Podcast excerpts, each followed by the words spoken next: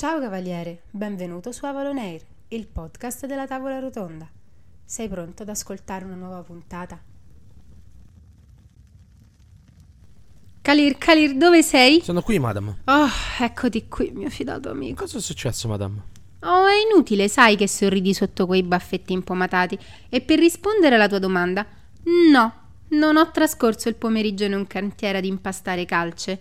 In realtà sono stata a Villa Margherie, per la precisione nella cucina di Madame Dubois. Le preparo subito la sua tisana, signora. No, sì, Kalir, ti prego, portami la mia tisana, anche se temo non sarà sufficiente per riprendermi dalle avventure di questo pomeriggio, che non è ancora terminato, ahimè.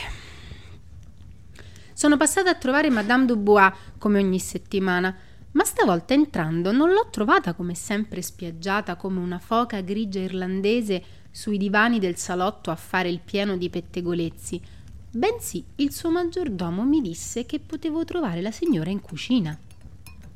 Sconcertata da quell'affermazione e senza avere la forza di replicare alcunché, mi congedai e mi recai in cucina con la rassegnazione di chissà che si sta gettando tra le fiamme. E così fu. Quello che vidi dinanzi a me fu l'esatta rappresentazione della presa della Bastiglia.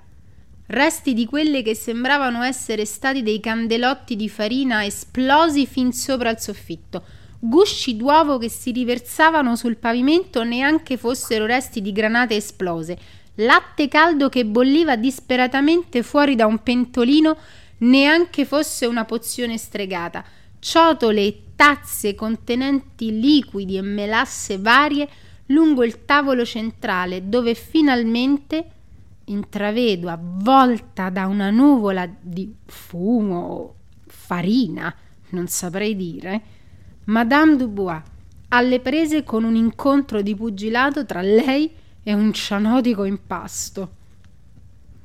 Mi appuntai come promemoria per il futuro di rivedere con lei il termine impastare con delicatezza. Madame Dubois appariva decisamente provata da quello che credo di poter definire tentativo culinario.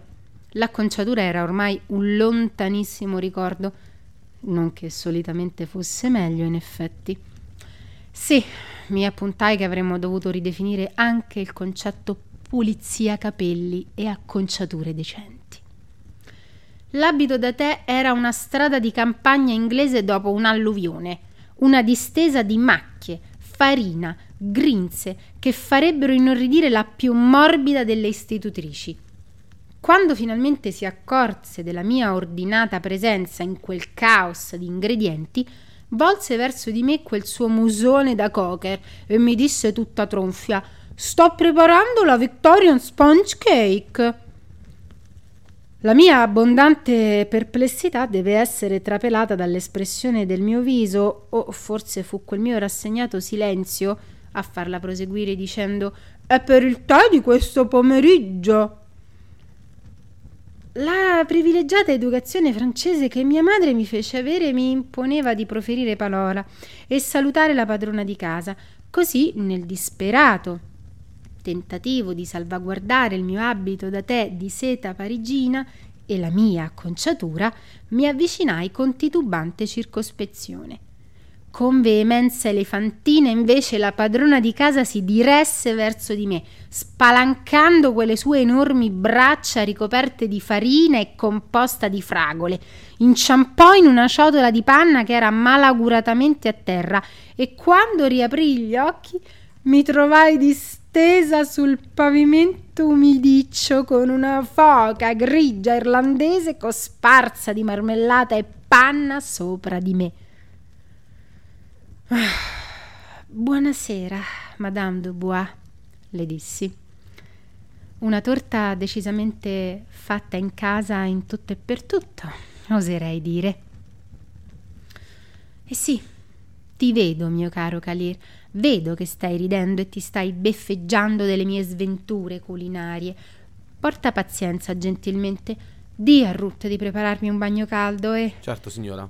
E questi vestiti glieli faccio lavare? No, cosa vuoi lavare qui? Ho strati di marmellata incrostata con la farina che solo il fuoco può dare degna riconoscenza a quest'abito.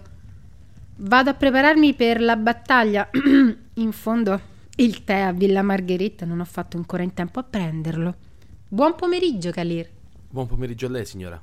E buon divertimento.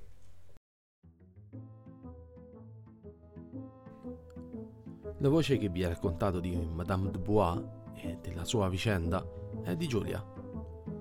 Noi a questo punto non possiamo fare altro che salutarci, almeno fino al prossimo racconto. Alla prossima!